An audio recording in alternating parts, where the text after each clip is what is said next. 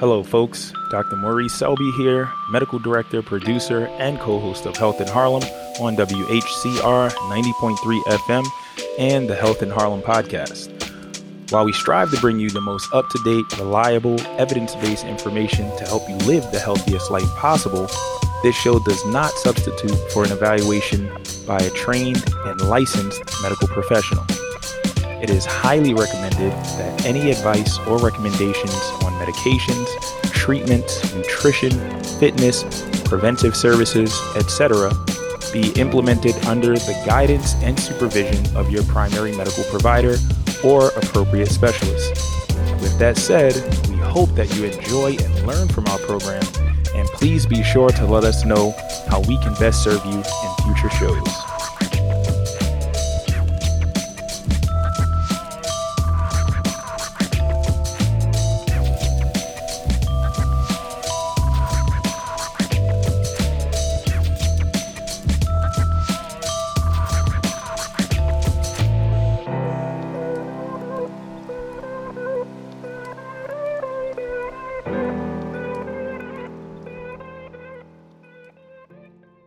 Good evening, ladies and gentlemen of the listening audience. My name is Maurice Selby.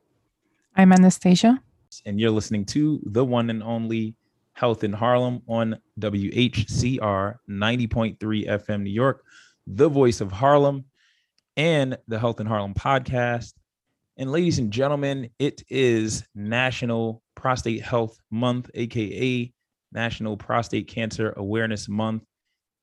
And we have an expert in the house, Dr. Frank Myers. He is a specialist in urologic oncology, oncology and robotic surgery. And he is joining us to bring us some really important, much needed. All right, put it this way um, all the men out there, right? Men's health, a big deal. Um, but also the women out there, because I know women are like, okay, wait, prostate, prostate cancer. I'm going to tune in. No, don't tune out you have a brother, you have a father, you have a son for older women out there, somebody, a male in your life that could use this information. So don't tune out, right? And especially um, to the ladies out there, because the fellas, and including myself, we're hard headed.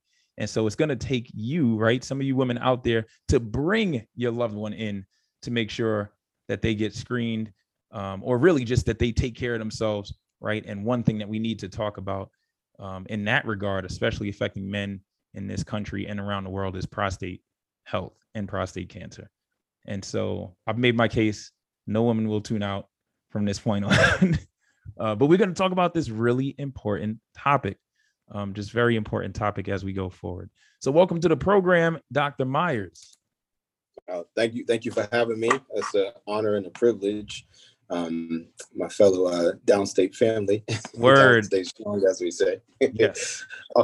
also want to thank uh, Anastasia and also um, Reed um, for being able to allow me to to uh, share with you guys tonight. Um, and I, I, agree with Dr. Selby. I think it's um, it's an important topic. Um, it's uh, it's something that that really shouldn't be ignored. Is is what I would say, and, and, and I'm probably a little partial to that just by virtue of what I do. Um, but I do think that uh, prostate cancer and prostate health is an important is an important part of men's health, and mm. so I'm looking forward to the discussion with you all. That's what's up. And just to break it down for ladies and gentlemen out there, for everybody out there, we are talking about over 170,000 men that will be diagnosed with prostate cancer this year, over 30,000 that will succumb to this illness. And this is basically the most commonly uh, diagnosed cancer, um, non-cutaneous cancer, so meaning non-skin cancer um, in men. So we just really, right, you're talking about something that um, significantly affects our health as men. And unfortunately, you know, aside from the occasional celebrity that might come down with a diagnosis or that is being treated or seriously considered as having this, I don't think we really talk about it that much. Um, I don't know how you feel about that, Dr. Myers, in your opinion. No, I agree. I mean, I think just, I mean, you kind of, you kind of gave, uh, gave one of the most important statistics. You know, it's a very common cancer in men. It's, it's one of the more common cancers that we diagnose. And it's also a, a killer of men. It's one of the most common uh, cancers uh, that men are diagnosed with that, that, you know, kills us. And so I think for that reason alone, it's important to have a discussion with it. Um, and you're right. I mean, I think it's important to have celebrities, you know, who come, you know, who unfortunately have the diagnosis to Mhm. you know, help bring awareness. But I think it's something that we really shouldn't be waiting for celebrities to come out and talk about. It's something that we should be comfortable talking about at all times. And so, um, you know, I think it's definitely a conversation, um, a conversation that we need to have. Now, I, I will say this: um, prostate cancer, like any other condition, is a spectrum, um, and we can talk a little bit about how we think about it. A phrase that you'll hear a lot is something called risk stratification Mhm. um, in people who are diagnosed with prostate cancer. Basically, we're trying to determine how bad do we really think this prostate cancer is going to behave. And the majority of, of cancers that, that are diagnosed are particularly, I, I mean, I'll just speak from personal experience. The majority of cancers that are diagnosed, um, that I diagnose women with prostate cancers, they don't die from, right? But it's still, that still doesn't mean that it's not something that's worth talking about and, and it should be something that's talked about more commonly, in my opinion. Got it. No, I feel you definitely on that. Um, and so let's let's get into the I guess the very very basics. If we were just to talk about the prostate itself, because I think we all know it's there, right? Um, Mhm. but having an an idea, concrete idea as to um, where it is, what it does, um, I think that is a good place to start in just opening up this topic. And so, ladies and gentlemen, just before we get into it, we're gonna go there, right? We're talking about the prostate, so we are going into I mean, no further into. I mean, you can't get much further into men's health, um, but we are going to talk about that. So, so Yeah, yeah, no, what is I- this organ? I think it's a great place to start because, you know, I'll be honest with you, we hear it a lot, prostate, prostate cancer, but you know, the question is, what is the prostate? Prostate, prostrate, you know, it's, I mean, there's just, I think that it's important to kind of know exactly what it is. And the best way that I can describe it is think about a lollipop, you know, one of those uh, lollipops when you were a kid, you have the circle part, which is the candy, and then you have the stick, which is the, can- the candy is attached to, right? So if you think about the circle part as the bladder, which is basically an organ where you store your urine, and you think about that stick as what's called a urethra or a tube that you that you pass your urine through. The prostate is wrapped around that urethra, it's wrapped around that stick like a donut, and it sits right under the circle of the lollipop. Now, it's important because every male has this. Um, that's just you know, it's just an organ that we're that we're born with. And when you're young, the prostate is is of a size where it's not going to cause you any issues Mhm. you know but you can imagine as you get older that prostate grows and if it's wrapped around that stick it's going to basically squeeze on that stick. So it's going to make make it difficult for people to pass urine. You're going to have those kind of symptoms. So that's when when you hear older men talking about difficulty passing urine it's the prostate that's giving them an issue. The question is is that prostate giving them an issue because it's just naturally growing larger or is it because it's growing larger because of a cancer? And, and more importantly is it a cancer that that what we call clinically significant or cancer that needs to be addressed. And so, you know, that's kind of how we think about it. But to go back to the the basic concept that Dr. Selby was talking about, which I think was good just to kind of make sure we're all on the same page with that. The prostate is an organ, it sits right under the bladder. And again, just think about that that that lollipop kind of analogy.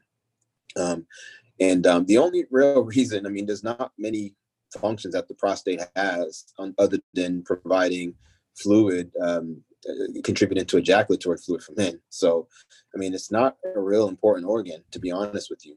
But unfortunately, you can get some bad cancers in it. Got it. And I, I guess since we're along that topic of just prostate health, um, and being that it is Prostate Health Awareness Month as well, um, can you just briefly talk about that enlargement? Is there anything that we know of that causes that, or um, any way that we can prevent it, and maybe a little bit more as far as the um, symptoms of that, or when we know that that might be going on? Yeah. So, uh, a, a long story is we don't exactly know. Um, there are some thoughts as to what causes the enlargement. Um, kind of the most basic uh, and the easiest explanation that we tend to give people is age. Um, but really, what happened is what happens is the prostate responds to different hormones in your body, and as you get older, the prostate has more more time to respond to these hormones, and as a result, they basically stimulate the prostate to grow and grow and grow.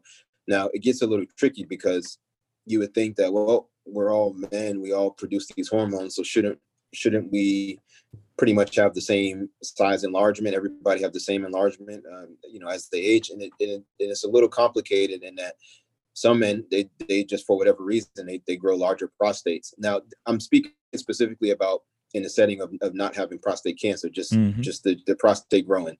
Um, some men some men tend to grow larger prostates, some men don't.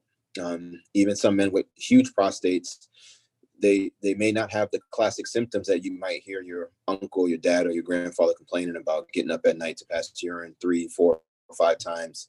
You know, the stream being weak, uh, dribbling. You know, having to use the restroom right after you just passed urine. Um, some people never have those symptoms, even with a huge prostate. And some people have very tiny prostates that are actually normal size and they have really bad symptoms. So it kind of just contributes to the to the um, just the fact that we really don't know the true cause um, of, of, why people have these symptoms and why the prostate grows um, the way it does and why it grows differentially in some men mm-hmm. versus others. Got it. And so if if we jump over to actually talking about prostatic cancer. Um, mm-hmm. What are the epidemiological trends right now when we talk about this illness? And I know we, we briefly mentioned some of them as it um, as it being one of the, more commonly diagnosed cancers um, in men. But even if we go a little bit more detailed, are there specific populations that are affected more by this illness that are or that are having worse outcomes when we talk about prostate cancer? Yeah, I mean, I, I, think that's a very important discussion to have because that that also ties into screening, and it, and it, and it gives the question: Well, are there certain populations that we need to target um, and, and, make sure? I mean, honestly, you want to target everybody, but are there certain populations that we need to? Do we need to maybe target them earlier? Mm. You know, so basically, um, when you look at prostate cancer diagnoses, um, it tends to be more commonly diagnosed in places like the United States, um, in certain parts of Europe, Australia, um, less common in uh, places like Asia. And a lot of this, um, we think it might be genetics, um, all, but also screening. So in some places where you have more robust and, and you have, you know, just more in, intense screening programs, obviously you're going to find things more often. Now, that kind of goes back though to what we talked about earlier. Um, just because you find more prostate cancer doesn't necessarily mean that they're bad prostate cancers. You know, if you're screening more, you're undoubtedly going to uncover prostate cancers that are lower risk. Um, some prostate cancers we don't even treat. Mm-hmm. Um, to, uh, we don't treat up front, I should say. Um, so are you uncovering those prostate cancers versus the more aggressive ones? So that even that discussion is complicated. But but there to answer your question, there are areas of the, of the world where prostate cancer is more common. Now, I think was the more important question is, uh, you know, when you asked about certain populations being impacted more, and I mean, there's no question uh, that men of African descent um, uh, not only do we uh, tend to be diagnosed earlier, um, there's other things like in terms of uh, how often we die from prostate cancer, um, mm-hmm. how aggressive it is, and so there are undoubtedly uh, populations who who bear a significant burden with prostate cancer, and it appears to be more than others based on the data that we have. Got it. And um, just to add to that, ladies and gentlemen, just be mindful too that um, when we look at even socioeconomic status, you know, we see some impacts there because then we get into the availability of healthcare, right? Quality healthcare, being able to have regular checkups. You're going to hear that as a theme. Just get ready for it, get used to it. And we actually say that each and every week on this program, right? So if there's anything you're going to take away from everything that we're going to get into, um, you need to see a doctor or a healthcare practitioner, nurse practitioner, PA, somebody that's going to look after your health over the long term um, to make sure that you are safe and as healthy as possible. Yeah. So we, we'll move on uh, with that said. So when we talk about the risk factors, and I guess mainly getting into sort of those more worrisome cancers, and as you said, a lot of people, um, there are a lot of men, right, pretty clinically, or we would say clinically insignificant prostate cancers, meaning a prostate cancer that's not causing them probably very many problems or not leading to um, poor outcomes as far as disability, death. Um, but when we talk about those ones that are potentially risky, right? Or that could lead to mortality or death. What are the risk factors associated with that?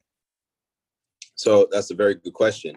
Um, so there are a lot of uh, potential risk factors. Um, I think some of the more common ones that we like to talk about.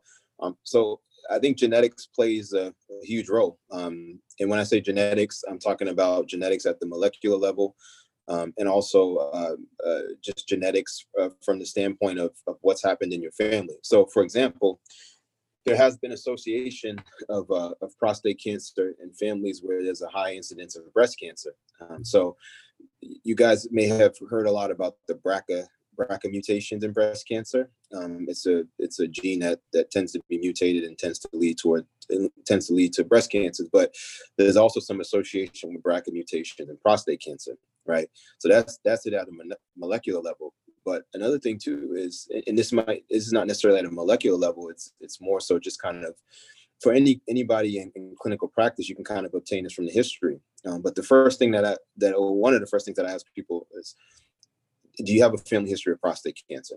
If the answer is yes, my next question is, what is the generation?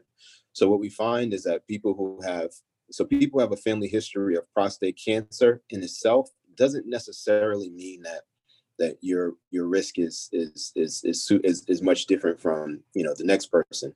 Um, but things like whether or not you had somebody in the same generation. So like if you had a brother mm-hmm. with prostate cancer, right? Um, that's very different than if you had a if your dad or if you, even if even if your you know uncle or somebody had prostate cancer. Um, your risk is much higher because it's in the same generation. The other question is is is what's the age? So we tend to see that people who are diagnosed earlier, family history of uh, people diagnosed earlier, and also people diagnosed with lethal prostate cancer that they eventually succumb to. These are all risk factors. Now, again, I can't just look at somebody and say, well, you have this gene mutation but that's there to me that there's pretty clear cut that there's a genetic component to that. Um, so i think that that's one of the biggest um, risk factors. Now environmental uh, there are definitely environmental factors. Um, so if you if you look at men from from japan for example or certain parts of asia if you look at their risk overall it doesn't seem to be as high as as men in this country north america. But there's been some interesting studies done. Um, for example if you look at men who who uh, basically uh, came to the United States, for example, Cal- men from Japan to California, mm-hmm. their risk over time tends to tends to start to become equal to that of men who are already here. So that suggests that there is a, a, an environmental component that that is contributing to this as well. So it's a multifactorial, um, but I think just to kind of circle back, I, th- I think that there's definitely some genetics involved. Um, and there's definitely different environmental um, aspects too that are that potentially are contributing. Got it. One thing that uh, typically comes up is the amount of control we have over some of these risk factors. So I know you mentioned some environmental, potential mm-hmm. environmental factors, um, but if we were go to a little bit um, more nuanced as far as modifiable risk factors, um, or lifestyle things, are there any risk factors that are modifiable? So whether it is um, things like smoking or alcohol use, or even just getting more exercise, and, and you knew that, ladies and gentlemen, you knew I was going to throw that in there at some point on Health in Harlem. We talk about it every week. You got to get out and be active and get it in. Mm-hmm. But anyway, I just want to see if if Dr. Myers had um, anything to add in that respect, as far as things that we can do in our day to day lives, dietary, um, physical activity habits, things like that, that can sort of help us uh, maybe lower that risk of developing prostate cancer. Or if we're doing the wrong thing, obviously increase that risk. Yeah, no, I think that's a great question. And it's actually a question I get asked a lot. I know you do. Because I get it too. They're asking you. me one of two things. They're saying, um, is there something that I can do that potentially will avoid an active treatment because they don't, you know, they're afraid of being treated. Mm. Or they're asking, you know, do I need to change my diet or do I need to change my lifestyle? And I'll tell you, there are some suggestions um, that certain aspects of the diet can be uh, either beneficial or not beneficial with respect to the development of prostate cancer and aggressive prostate cancer. There are some. I think more importantly, though, and this is kind of what I hear from home to patients, I think what I usually tell patients is no matter what, whether or not this affects prostate cancer or not, I think maintaining a healthy diet, I think um, exercise, it's imp- definitely uh, no smoking and and you know minimal to no alcohol, you know whatever you whatever whatever, just not a lot. I, I definitely think that those things are good for your overall health.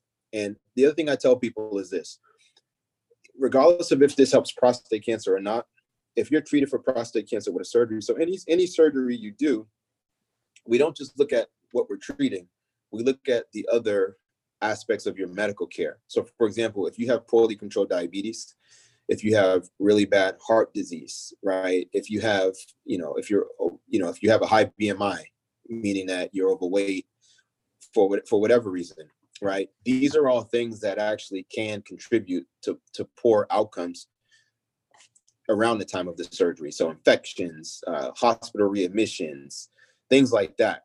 And so, at the very least, I think that doing the things in terms of a good, healthy diet, exercise, is important for a number of other reasons other than just you know trying to prevent the development of prostate cancer. Because the reality is, is that I don't think that we can definitively say, well, if you eat this, then you'll be fine. Because I think that it's so multifactorial that that you might be ha- you might have a diet that we find is this is beneficial for prostate cancer, but you might have other of your of yourself that that basically kind of negate that, right? Mm. And and I and I always tell people one of the worst prostate cancers that I ever witnessed and ever diagnosed was in Brooklyn, New York, at Kings County Hospital, and somebody who was a they exercised religiously and they were a vegan, and it was one of the worst prostate cancers that I've ever diagnosed.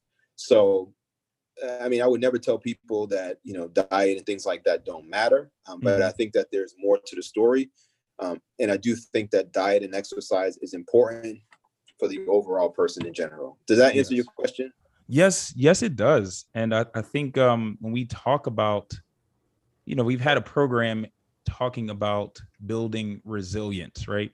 And this was obviously talking more so um, in, in the vein of mental health and dealing with the stress and anxiety, especially the fear and uncertainty that we've seen, um, especially in the last 18 months with the pandemic.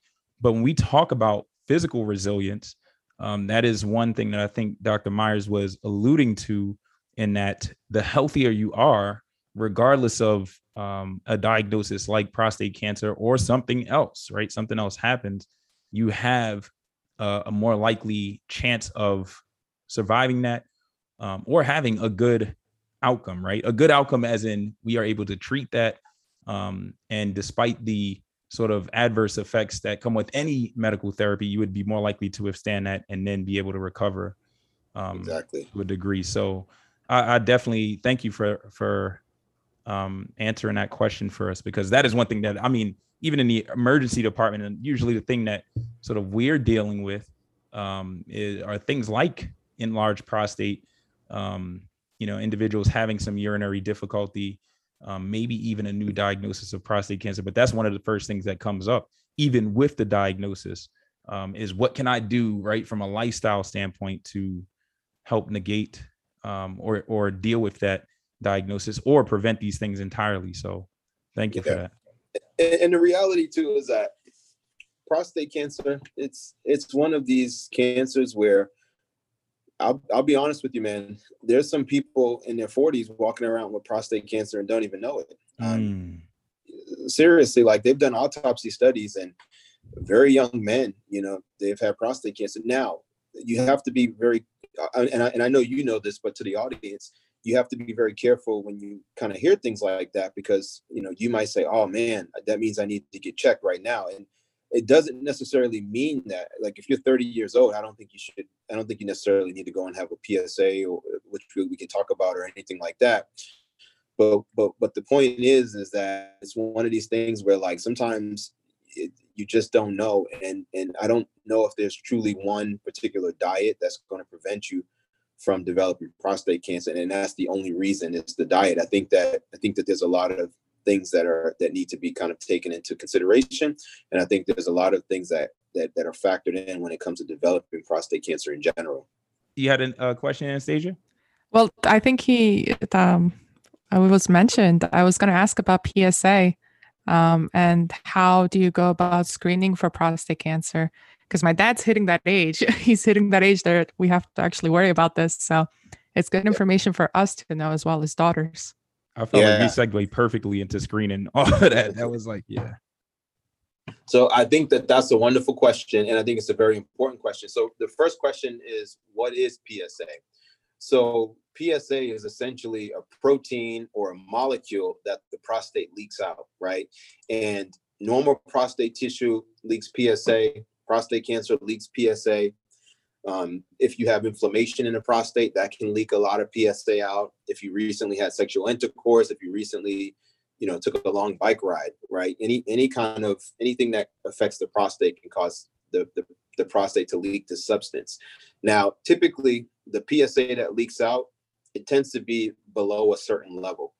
And you know i, I don't necessarily think we, we need to go into too much depth about how we chose the level that we choose but traditionally we, we've chosen a level of four right um, now you can make the argument of three to four. Um, and if you look at some of our guidelines, I mean, that's pretty much the, the level where we get concerned. So PSA is only a blood test. So what happens is you go to the you go to your primary doctor. Typically, is how it starts. They they run a panel of tests, and PSA is usually one of them. And so it's a simple blood test. And then the question is, is well, when is it done? Well, according to our, our guidelines, um, we usually the, the, the recommendation is that you consider it in men of average risk who are who are 55 to 69 okay? Um, and, and the reason the, the main reason why is because there's been a bunch of studies done and, and those were the age ranges where we where we found that there was there was a lot of benefit in terms of screening. Um, but even there's even some literature to suggest that we should screen even earlier and, the, starting at age 50 okay but but typically average man average risk man i usually tell people 55 to 69 55 is the start now that's average risk. Um, if a person has higher risk, um, it's a little bit different. I actually recommend, and, and if you look at the guidelines, it's kind of it's in line with this too. But I actually rec- recommend at least one PSA at some point in the 40s. And and the reason why that's important is because there's some pretty good scientific evidence that you can look at the PSA level, the blood test that early, and depending on what the level is, you can kind of get a sense as to whether or not somebody has a high chance of developing a clinically significant prostate cancer in the future. So, to summarize, PSA is just a blood test. The prostate leaks this molecule. Um, we typically will recommend 55 to 69, uh, sometimes as early as 50 in average risk men, but usually 55 to 69. And then in men who are of higher risk, you know, we we, de- we definitely recommend considering to start earlier, as in the 40s. Um, and uh, usually people will get just a blood test. And I think you can make the argument that that is probably okay.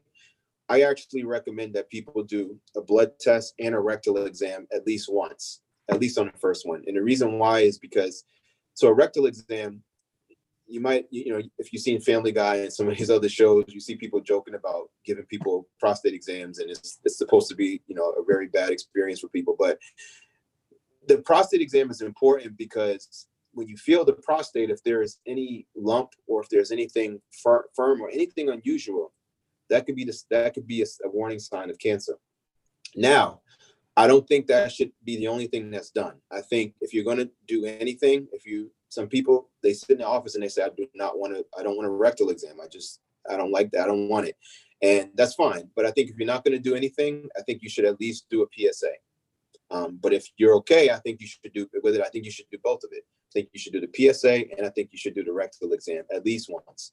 Um, so that that's typically how I counsel people. And again, if it's somebody who has a family history, Mhm. somebody of African descent, I usually will say, let's do one, let's do one screening assessment in your 40s and see where you're at, and then kind of make the determination based on that. Does that answer your question, Anastasia? Yeah, um, and I actually have a follow up question. So you mentioned um, for people, for men that would be average, it would be 55 to 69. What would just someone that's not high risk be considered average, or is there some sort of guideline for that? No, that's a good question.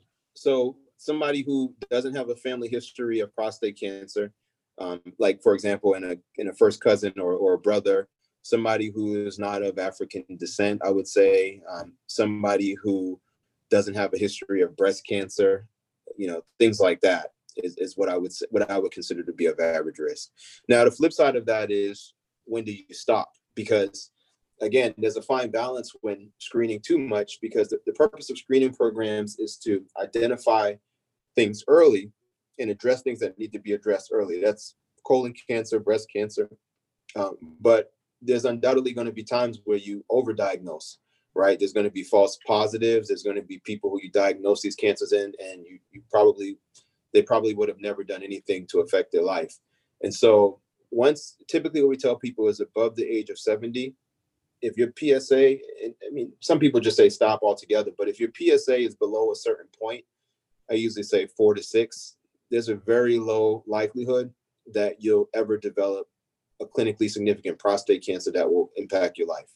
So you can have a discussion with the patient to say, hey, I think that it's probably reasonable to to not screen anymore after the age of 70 based on those parameters. But this is all a discussion with the patient. I mean, honestly, even the even the, the discussion about at the age of 55 is really shared what we call shared decision making. Everything with prostate cancer is shared decision making. That means that you talk to the patient, you give them, you, you explain to them, you know, why screening is important and what we could uncover. But ultimately, you know, it's it's a decision that you have to be that you have to make between the patient and yourself. Um, and so, you know, that's that's typically how I how I kind of counsel people. And, and usually most people they're they're fine and say, hey, let's do it and let's let's just be sure. And you know, I think that's so important. That goes back to what we said at the outset of the show, right? Um, and I said that we would be talking about this again, ladies and gentlemen. It's going to come up um, again in that we strongly advocate for you to have a provider that you see on a regular basis that can help you make this decision, right? These are not easy decisions, right? To do the PSA or to not to, or to um, to do the digital rectal exam, um, which I advocate, right? Because that can help us find something like a, a prostate cancer early and therefore we can deal with it and give you options to treat it better. Um, but you know, it's not easy to make these decisions. You want to do that with a professional that you trust, that knows mm-hmm. you, and by knowing you, they would be able to advise you right on the best way forward.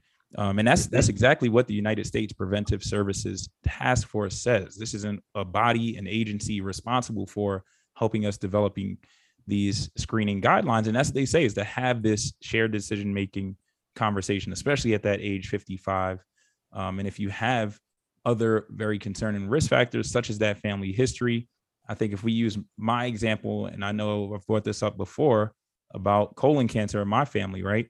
We know that um, at 50 years of age, it's recommended you go for a colonoscopy, but the situation can be different based on family history in my case, right, my father died of colon cancer, so I had to get screened early. Uh, thank you, thanks, Dr. Myers. Um, but but that's the same case that we're making, right? And a person that you see on a regular basis, whether it's a primary care physician um, or another healthcare practitioner that you see on a regular basis, knowing that history would be able to advise you, right, going forward, um, yeah. based on your risk. So that's why, you know, again, we cannot stress that enough and just making sure that you have um, someone to look after you on a regular basis and help you in making these decisions. Yeah, and and and I agree with you 100%. And and then the other thing I'll tell you, just to kind of circle back with the rectal exam, um, you know, I always advocate. I, I mean, I strongly advocate that plus the PSA. I, I, you know, the reason why is because it goes back to county, right? I I remember I was sitting right in E9 clinic in county as a resident, and we had a gentleman and he had a family history. His PSA was normal. His PSA was less than basically it was like two point something. So the threshold again at that time we were saying four. So we were like, no, this is fine, blah blah blah blah blah. But he he had an exam and it was a little questionable. So we biopsy him. Very bad prostate cancer. This was a PSA that wasn't concerning, a PSA level. Mm. Now that's why I strongly advocate both of those things. Now the reason why I would not say the rectal exam alone is because sometimes you get tricked. Now, I think anytime you do a rectal exam, if there is any, any, any, any, any question, you probably should have a biopsy to diagnose. That means to basically see if it's actually prostate cancer. Mm-hmm. But sometimes you get tricked. There's a lot of things that, you know, it could be a piece of stool. It could be a lot of things that, you know, feel abnormal and it's not. Um, and, and the, and the, the data that we have, it, it really supports PSA plus or minus um, the exam. So that's why I typically do it. And it's also a good opportunity. I think, um, you know, you talk about somebody being able to look after your health. So whenever you do a rectal exam, that's always an opportunity for you to screen for colon cancer. Essentially, now you're not doing a, a, a fecal a fit test or you know colonoscopy, but sometimes you can see a tumor, and I've actually had that happen where I you know I was doing a rectal exam. You examine the area. Hey, this doesn't look like a hemorrhoid. This looks a little more concerning. Wow. Guess what? It was a rectal cancer. So you know that was a perfect looking, situation. Looking for one thing, you might find something else. Exactly, that, that, something that, that was very serious. So you know, it's it's it's very important, and and that's why I advocate, you know, like Dr. Selby, just having somebody, you know, that you can kind of help you navigate, you know, some of these screening uh, dilemmas, if you will, and just making sure your overall health is in is intact. Yes. I want to um quickly tell the story this is the story of actually Nikole Hannah Jones, uh, a family member of hers, her uncle, who she was very close to. For everybody out there, Nikole Hannah Jones, the um, brain behind the 1619 project, uh, featured in the New York Times. And actually, this was in episode four of the 1619, the podcast that accompanied that series. And the title of the podcast was How the Bad Blood Started. And at the beginning of that episode, uh, Nikole Hannah Jones lays out the story of her uncle, Eddie, very hardworking man, um, very vibrant and colorful, um, animated, sort of the life of the party, and very dear to her heart. And at one point, he began to just feel very, very tired and, and weak, um, began to have a lot of back pain and actually had a lot of trouble, right, accessing care when it came to uh, this back discomfort. And at one point, actually lost his employment. With that, lost his health insurance. And actually, that prolonged him ultimately being diagnosed with a pretty advanced case of prostate cancer. Uh, and one of the things that really came out of that was just these sort of symptoms that he had this fatigue, this really intense back pain, and unfortunately, uh, the delayed diagnosis. Um, and so, with that said, are there any symptoms that we can reliably sort of look for that would hint at an individual potentially having prostate cancer um, and therefore, right, requiring some urgent follow up? Yeah, I mean, you know, that's unfortunate. And, you know, my condolences to her and her family. And, and you know, I had an uncle who had a very similar sim- mm. similar situation in terms of um, you know, just being the life of the party and you know, loved him. And then, you know, found out that he had uh, metastatic prostate cancer. Wow, and he man, was in sorry. pain. Um, so uh, you know, this is a this is unfortunately this is this is this can happen. Um, but what I'll say in terms of symptoms is that I think the most important thing is to not get to the point where you have symptoms. Now, those kind of symptoms are definitely the symptoms that we see in people who have advanced incurable prostate cancer and, and that's exactly what we don't want we don't want it to get to that point we don't want you know there's a number of reasons why this happens you know as outlined um, but we don't want it to get to that point um, so usually to be honest with you prostate cancer has no symptoms all right you usually get symptoms if it's if it's what we call locally advanced potentially or if it's if it's metastatic. So what does locally advanced look like? Well, locally advanced could look like blood in the urine. You know, you, you keep getting these urine studies and you keep seeing blood in the urine, or you actually seeing it, grossly seeing it. Um, that could be something else going on in the urinary tract. But if it's prostate cancer, that's usually a sign of what we call a locally advanced prostate cancer. Or sometimes you get the same symptoms that you get as if you are just having normal enlarged prostate, getting up at night to pee, you know, um, feeling like you got to go all the time because the cancer is growing. If you can imagine, the cancer is growing and it's causing a blockage, or the cancer is growing and it's bleeding into your urinary tract, right? Those are locally advanced symptoms. Again, we, we, we typically don't want it to get to that point. Um, when you start having back pain, when you start having weakness, because prostate cancer typically goes to the bones, and typically the spine is, is is a very common site, and so that bone pain is is is it's very severe. I mean, we've seen it enough um, that I mean, it's it's it's just it's devastating, um, and you there's there's well-known uh, syndrome spinal cord compression that you can mm-hmm. get. Um, people tend to present with weakness in the lower extremities paresthesias in the lower extremities you know things like that. And but again these are all points where we don't want it to get to that point and that's why it's important to be screened. That's why it's important to say hey i'm of the age that's recommended by national guidelines. It might you know it might be the right thing to do or hey you know i have had all I've had so many people in my family diagnosed with breast cancer. You know, my first cousin was diagnosed with prostate cancer in his 50s. You know, maybe maybe I should get that early PSA before before you get to that point. Okay. Now, undoubtedly, even if you screen people, you'll still have people who, I mean, you you can't detect everybody. You know, again, I'll go back to my training, which has really informed kind of the way I do things, and I'm I'm very proud of my training in Brooklyn. But it's unfortunate too. You know, we we diagnosed somebody with prostate cancer at the age of 30. Not only was it prostate cancer, but it was metastatic. Mm-hmm. You know, mm. obviously you're not going to catch that, right? So there's going to be a small amount of people that you miss, but the majority of the people that you, you're trying to avoid them getting to this point where they have that kind of pain and, and where they have these local symptoms. Does that answer your question, Dr. Selby? It does. And one thing that I, another point that I wanted to make with that was that, um, and in that episode, um, basically she was talking about right the failure of our system essentially um, letting her uncle fall through the cracks when he began to have these alarming symptoms. Now, if you mentioned that to me, right, in the emergency department, especially the extent to which his symptoms got where he could like crawl out of bed, as you said, Dr. Myers, the severe pain, um, didn't really mention any any of the urinary symptoms that we would um, maybe expect, right, with um, a locally advanced um, cancer but um, he had some red flags, right?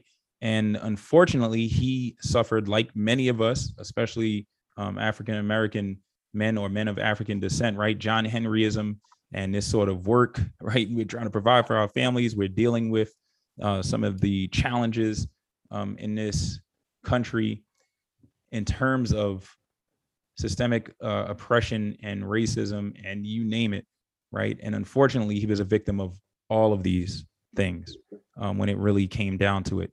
But I say all of that to say in that, right? One, what we really try to do is not scare you in this program because I know there's probably brothers out there thinking now, um, and other men out there thinking, "Hey, I got to get this back pain." Yes, you, you probably should get that back pain checked out if it's really bothering you and it's been there for a while, or you're having some urinary symptoms, and really just see a doctor or a healthcare practitioner on a regular basis. We definitely want you to do that uh, but also, right, we have to be intentional about our health. That's what it really um, goes back to.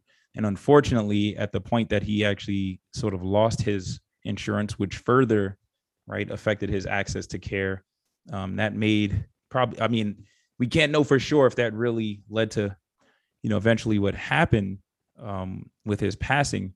But again, the the earlier we can get to a diagnosis like that, the better the options can be potentially um, as far as diagnosis, as far as treatment. And so um, I'm with you 1000%, Dr. Myers. Yeah, we don't want you to get to that point. That's the that's the key. Yeah, exactly. And we have to find ways around these barriers to care, which actually segues perfectly um, into our sort of next uh, question in that what are you seeing, right? Because uh, you know, when we talk about um, this illness and when we look at the discrepancy in outcomes, um, what is it that is a barrier to care? What is it a, there that might be barriers to care or challenges in individuals, especially in these high risk groups? Um, we talk about um, individuals from African descent. We talk about individuals with a lower socioeconomic status. Um, what are the barriers to care to men really just getting this taken care of?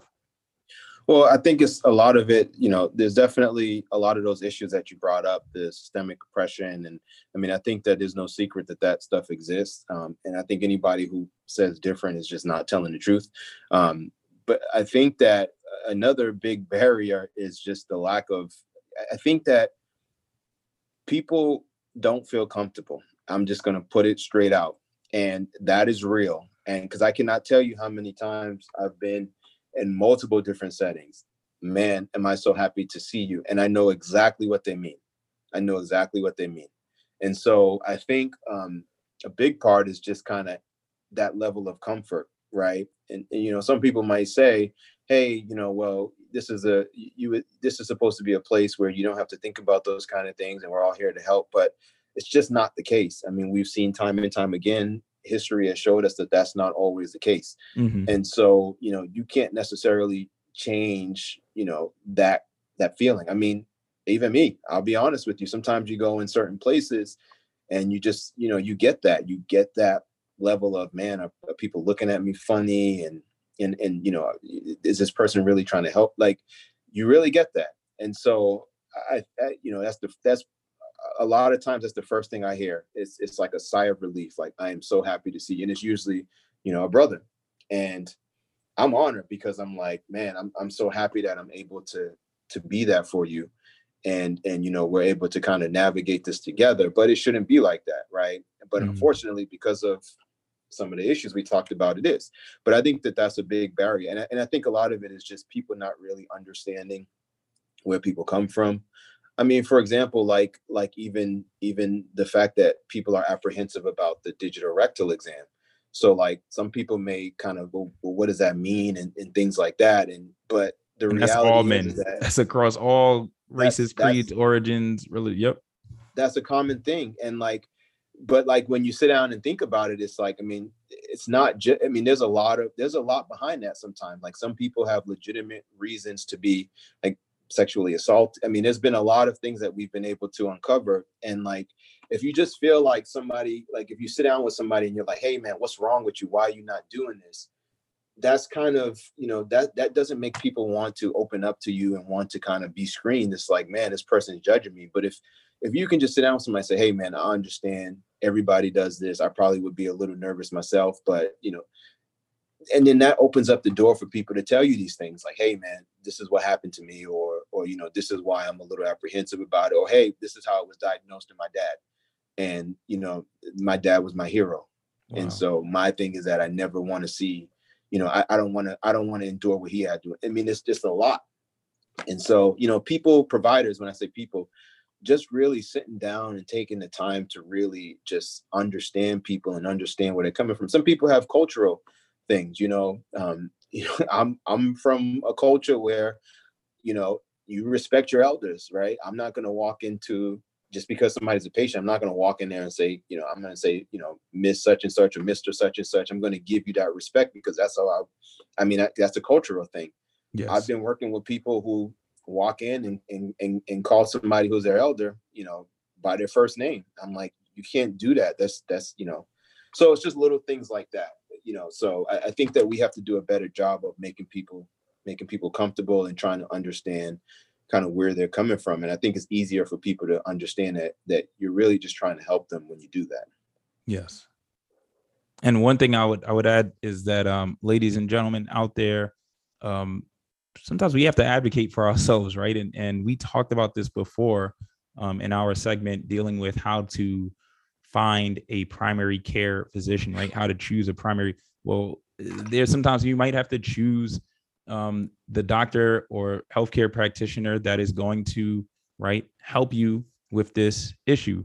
Um, maybe it is if there's a urologist that you see that they didn't, you know, you didn't feel comfortable with that individual. Maybe it's time to find someone else, and we can't guarantee that you'll always be able to, depending on where you are and um, sort of the availability. But you do have rights, right? Um, uh, to find somebody that will be able to meet your needs adequately and make sure that you're comfortable. And especially, as we said, that, that you'll be able to make these decisions with um, and get the care you need going forward.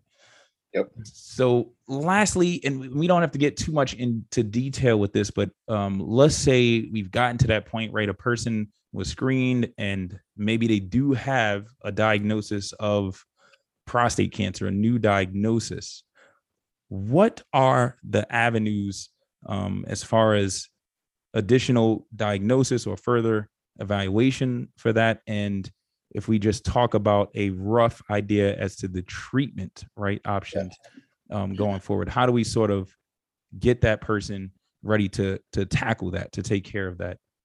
Yeah, so that's a good question. Um, bef- before we do that, just I'll just say really quick. If you have one elevated PSA and you don't have a rectal exam, or if the rectal exam is normal, you always want to get a second one to confirm. Just, just I want to put that out there. We never really react off of one elevated PSA. Um, hello. Yep, I hear you. Yeah, we never really react off of one elevated PSA. Um, so always make sure you have a follow up if you have an elevated PSA before before you go forward with the di- biopsy to diagnose. But the, in terms of, of what you do, so you've been biopsied, you've had two in- elevated PSAs, say the PSAs were six, or you had a, a- an abnormal rectal exam and a PSA of four, right? Um, it depends. So risk stratification is always important. It depends on what risk we assign to you. And there's a number of things we look at. We look at how how bad the grade of the cancer how bad it looks under the microscope. And when we grade prostate cancer we essentially grade it on a scale of one to five um, five being the most aggressive appearing uh, one being not aggressive. So it depends on on the grade that we see on the biopsy. It depends on how many places we see it um, we, we take these cores and it depends on how much of that core has cancer it depends on your PSA. It depends on your rectal exam.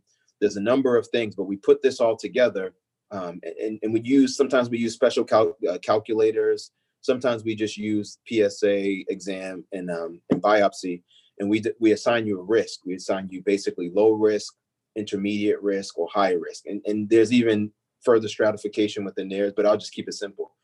So for lower risk prostate cancer, basically the treatment is is no treatment at all essentially. It's, it's we usually recommend something called active surveillance which is basically a form of, of a, form of treatment where you basically actively watching this cancer very carefully. And um, and that entails multiple biopsies that entails multiple psa blood tests multiple exams. It's a very safe approach for men with low risk prostate cancer um, because we find that in low risk group we tend to overtreat men and we give them this aggressive treatment that potentially could affect their erections, potentially could affect their ability to hold urine, you know, just general sur- risks of surgery. And it's a cancer that may not ever do anything to them. They may and they may die with the cancer, may die of something else, um, live 20 years with it. Um, so that's low risk, right? Um, but as you get higher, and you get intermediate risk. And some people, active surveillance is still a strategy, but we would usually recommend either surgery or wh- where you remove the prostate, you remove what's called the seminal vesicles, which are glands that sit right behind the prostate. And in some people, you even you even take some lymph nodes in the in the in the pelvis, um, and that can be done either robotically, which is what I do, or it can be done the traditional way, open. Just kind of depends on the surgeon um, experience, um, preference, things like that, or radiation, which sometimes we combine with um, basically what we call we call it androgen deprivation therapy, which is essentially anti-testosterone therapy essentially. Um, so again, for intermediate risk, it's either active surveillance in some people, surgery, or radiation plus or minus hormones in most people. High risk disease is pretty much the same as intermediate risk, except active surveillance is is is is you know we, we try to dissuade people from that. High risk disease gets a little bit different though. Um, high risk disease, when I say high risk disease, I'm talking about disease that's still in the prostate, but it might be bulging outside of the prostate. It might be bulging into the urethra. It might look like you have swollen glands and things like that. It might look like you have a very aggressive prostate cancer on a biopsy. Those prostate cancers tend to tend to require a combination of those therapies, surgery and radiation, and minus hormones. Um, and then if you have metastatic disease where you know you're presenting with this bone pain, this weakness, obviously the, the, the, the treatment is not curative at that point and we're trying to just control it as, as best we can. And then there's hormone therapy that we can androgen deprivation therapy that we can give in that situation sometimes chemo you know sometimes radiation um, what we call palliative radiation for some people um, depending on the situation but but that's pretty much the treatment spectrum in prostate cancer now that was a pretty fast kind of run Mhm. through and so um, you know i'm happy to kind of answer any specific questions about the different risk categories and specifically what we talked about but but that's it in a nutshell Got it. Thank you. Thank you very much for that. um, Dr. Myers. And so, as we begin to wrap up, um, I would say, what is what do you think is the most important thing? If there's any message that men and their loved ones, right? Because the ladies, you're still tuned in. Um, is that important? but uh, what would you say is the most important take home message from everything that we've sort of discussed? Um, when we talk about prostate health and we talk about prostate cancer awareness, what is the most important thing that really everyone should take home with them um, in in regards to this topic? Well, I think um, screening is important. I think um, you definitely want to have a provider um, that you feel connected to, um, somebody who you know has your best interest at heart, somebody who you can ask, you know, questions to and, and not feel like you're being judged. Um, people that you feel like you can say, "Hey, I don't know if I'm ready to do this, um, but I'm interested in hearing, you know, the reason why you think I should do it." Making sure you just have a good a good provider that you trust and that can help you kind of get through that. Um, but I think the biggest thing ultimately is that I think screening is important, um, particularly for prostate cancer, um, because we do find those prostate cancers that that do need to be treated and that potentially will impact somebody's quality of life and their life and their quality of life if they go untreated. Um, mm. And so, so that's what I, that's what will be the ultimate take home message. I think everybody should should engage in some form of screening for prostate cancer. Um, you know, at the age ranges that we kind of discussed, and earlier in, in people who it's appropriate to do it earlier for. And just to add to that, as we get, I know, and thank you for that so much, Dr. Myers. Um, thank you for for really just spending this time with us. Uh, but one thing I just wanted to add to, especially your sort of um, right breakdown as far as the treatment, right? Um, and yes, there's more detail, ladies and gentlemen, but the biggest thing that I think we need to think about in that regards, right? In addition to Dr. Myers' right, most important message: get screened. But just know that there are options, right? There is a way forward because I, I do know that there are men out there whose the fear alone, right, of potentially being diagnosed with prostate cancer, um, being that we know how common this is, that right there might be a roadblock to them getting screened, to talking about this. But know that there are options. There are options. And the faster we know, the more that we know, um, the sooner that we know, the more options you will have. There is a way forward. It's so important. Yeah. So you got to get that screening. Yeah, and definitely, I think you know that's important. There are options, and obviously, we're coming at this from a medical perspective because that's what we do.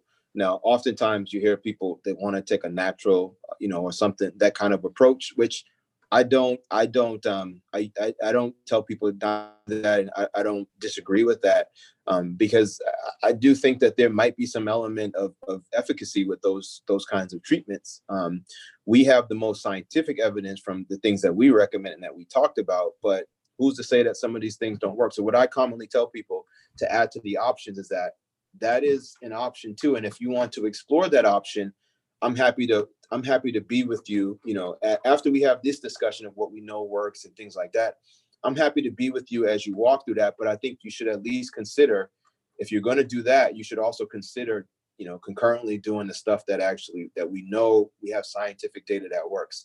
Mm-hmm. So for people that that you know want to take a more natural approach, like I said, I'm I'm okay with that, and I'm okay with you know being with you and, and respecting your opinion. But I, I think it is something to consider of you know taking part in the stuff that we do that we know does work as well. I want to thank you very much, um, Dr. Myers. And one thing you must understand is that you are more than welcome to join us again, brother. Um, it's really a I pleasure love to, to see I you. really enjoyed this. I, I, I, would be more than happy to. I, I really need a part two. Yeah, we need a part two. Because the men, I mean, there are more questions. We talk about, you know, sexual health. We talk about just men's health in general. Um, there are tons of men out there um, from every, you know, corner of the world that really need to and want to hear from brothers like you. So, um, you, you, this is an open invitation. But we we really appreciate the time you spent with us here today, especially after a long work day um, in clinic, and probably more ahead for the rest of the week. Um, but thank you very much for for this. No problem. I just had a thought too. I don't know if you guys like take questions or anything, but if there's a way to like maybe get some questions together maybe we could set a second session where we just, I mean, because we could literally do a whole session on just questions. Because, I mean, the men have them. Oh yeah, we got. now we have at family cookouts. It's like, hey man, I'm just trying to, I'm just trying to enjoy some, you know. Yeah, exactly. I, I just want a beer. Yeah, yep. Yo. I don't want to talk about your prostate issues right now, but you know, I, I understand that this is something that so if, if, there's any questions that you want to tally up and we can set a time to just address the questions, I'm more than happy to do that. That's what's up. We, we you heard that, ladies and gentlemen, right? That's so yes, absolutely. Um, also, we want to thank Anastasia and Reed. Uh-huh. We want to thank Giorgio. We want to thank Michael Holmes and Ashley and Mia and Ben Suferi, the whole Health in Harlem team. We also want to give a shout out to Angela Harden and Tina Dixon. They run the show at WHCR. Make sure everything is going well and that we are out there on the air. So shout out to them and the rest of the WHCR family. And ladies and gentlemen, as we always say each and every week, this show is dedicated to the memory of Miss Gloria Thomas. Harlem, take care of yourself.